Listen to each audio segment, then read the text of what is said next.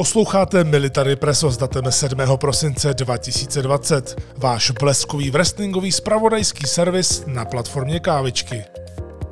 AEW si připravila pro všechny obrovské překvapení. Legendární Sting se z ničeho nic objevil v posledním televizním díle Dynamite Winter is Coming a způsobil tím obrovský poprask. Sledovanost byla jedna z nejlepších v letošním roce. Počet zhlédnutí videa na YouTube přesahuje 2 miliony. Pro Wrestling Tees hlásí roztrhání rekordu o prodeji triček za prvních 24 hodin a fanoušci se nepřestávají o tom bavit. Stingův debit byl překvapením i pro všechny wrestlery v zákulisí, protože jeho podpis byl uchován jako velké tajemství. Jedna 60-letá ikona z WCW, TNA a později i WWE podepsala s AEW několika letou smlouvu. Sting nebyl spokojený se svým využitím v WWE a když společnost nevyhověla jeho žádosti o zápas s Undertakerem, neměl žádný důvod prodlužovat v květnu smlouvu. Sting v AEW zbuzuje velkou pozornost především kvůli tomu, jaká bude jeho role. Na internetu se to množí nápady na nové zápasy. Jeden takový by si i přál Le Champion Chris Jericho. Novým držitelem titulu AEW World Championship se stal Kenny Omega, který kontroverzním způsobem porazil Johna Moxleyho. Jeho spojení s členem nejužšího vedení Impact Wrestlingu Donem Kalisem naznačuje, že tyto dvě společnosti budou v nějakém rozsahu spolupracovat. Omega je potvrzený pro úterní Impact, kde má tento krok vysvětlit. Zatím se o příběhu s invazí nemluví, spíše to vypadá na vzájemné půjčování určitých osob.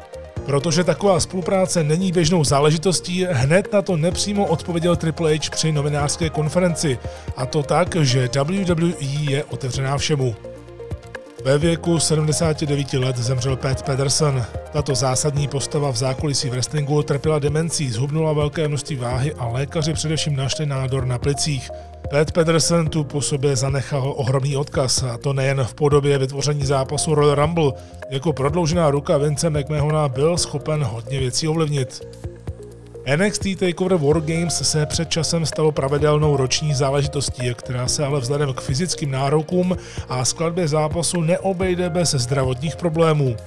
Ze ženského utkání odešli se zraněním Io Shirai po svém velkolepém skoku s popelnicí na hlavě. Dakota Kai se necítila nejlépe, ale naopak nejhůře dopadla kapitánka Candice LeRae, u které je podezření na zlomenou ruku. Přesto její tým dokázal skupinu kolem Šoci Blackheart porazit. Zelenovlasá wrestlerka se tak alespoň mohla radovat z nového většího tanku pro nástup. V mužském zápase Wargames to odnesl nejvíce Oni Lorken, který si odnesl krvavé zranění, ale měl by být v pořádku. Undisputed Era porazila Kings of NXT a udržela si svoji čtyřčlenou dominanci. Přesto se ale chystá nová éra, jelikož svoje návraty v podstatě oznámili Finn Balor i Karrion Cross. SmackDown posílal o dvojici Wesley Blake a Steve Cutler, kteří se vrátili zpět na obrazovky s novou vizáží a jako podpora krále Corbina.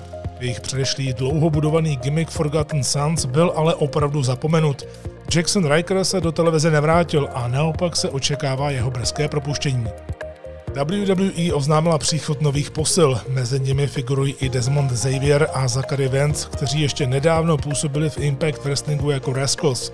Třetí člen této frakce Trey Miguel zvažuje nabídku AEW. Dále podepsali Alex Payne, svěřenec Tajeriho Sojiru Higuchi, bývalá vynikající basketbalistka Enriel Howard a také uznávaný indie wrestler Russ Taylor. Svůj návrat do společnosti by mohl také oznámit Davey Boy Smith Jr., který oficiálně skončil v MLW a je o něj velký zájem ze strany WWE, AEW i Impactu.